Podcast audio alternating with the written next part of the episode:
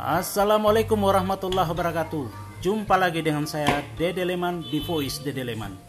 Kali ini saya bersama dengan seorang yang luar biasa bagi saya.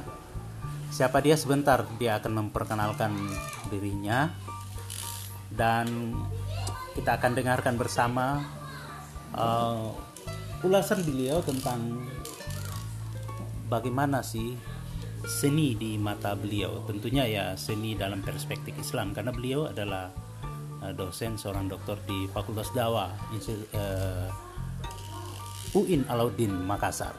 Berikut kita dengarkan ulasannya. Silakan Bang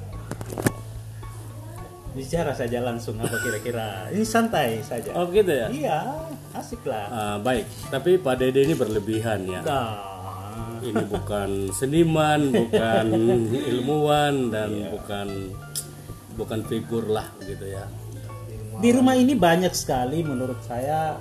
Adalah sebuah produk seni ada lukisan ada layangan ada kecapi ada mainan anak ada apa dan semuanya. Senapan pun ada senapan angin ya tetapi ada parut dan itu ada unsur artistik seni. Makanya Ada ya? ya luar biasa lah Ya begini begini Pak Dede. Setiap orang itu kan punya cara pandang ya, dia cara melihat sesuatu hal. Termasuk juga tentang seni. itu. Jadi seni itu bisa dilihat sebagai cara kembali ke belakang gitu ya. ya Bisa dilihat cara memandang yang sekarang atau menerawang yang nanti kan begitu ya. dulu kini dan akan datang Bisa. Jadi Luar kalau yang di belakang itu kan kita lihat artefak. Itu Bang Ibu ya.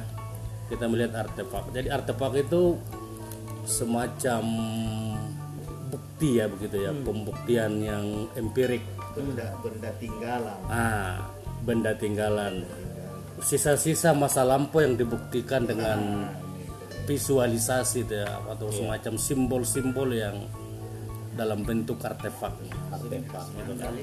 Nah, oh ini layangan juga khas Mandaro ya dengan apa namanya dengan eh, apa artefak semacam itu kita bisa membandingkan apa yang terjadi sekarang dengan apa yang terjadi di masa lalu. Apakah ini menunjukkan perkembangan?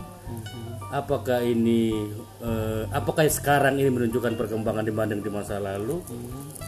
Atau biasa-biasa saja dalam artian berjalan begitu saja atau justru relatif menurun ya?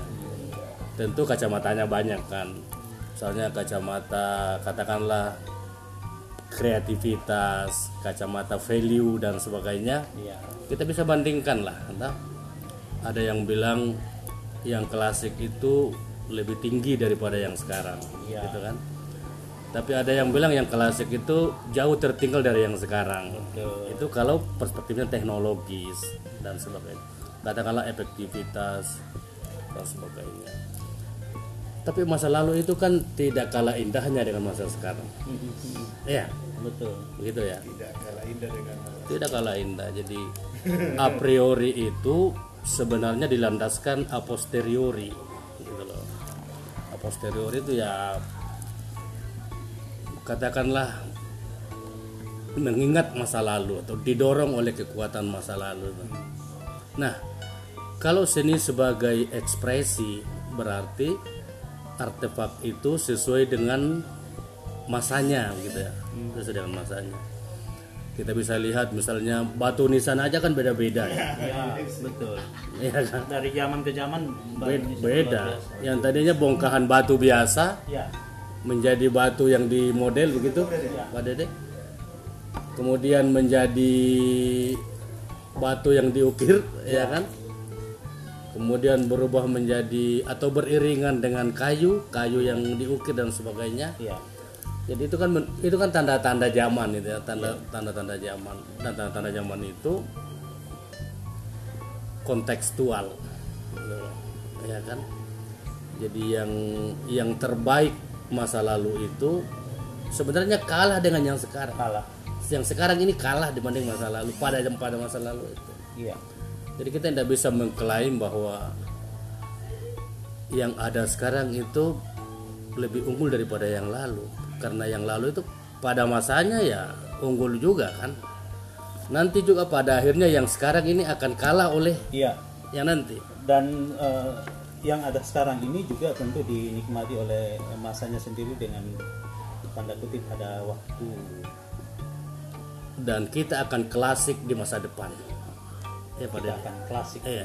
Jadi selama ini kan kita menganggap yang klasik itu masa lalu aja. Padahal kita sebenarnya akan klasik juga. Menarik ini. Ya. Ini bisa menjadi satu sesi tersendiri lagi. Kita akan klasik di tersendiri kita akan klasik di masa Masa depan. masa depan. Iya. Kita akan klasik di masa depan. Iya kan? Oke, itu eh, tadi bincang-bincang lepas kita di rumah abang kami yang sangat Saya luar lagi biasa saya lagi lah dan di sini juga ada Pak Hasbullah Matar. Dia akan punya sesi sendiri. Ini tadi bersama Pak Dr. Halim. Anda bisa mencarinya di Fakultas Dakwah eh, dan Komunikasi UIN Alauddin Makassar. Terima kasih yang mendengarkan eh, podcast Dede Leman. Assalamualaikum.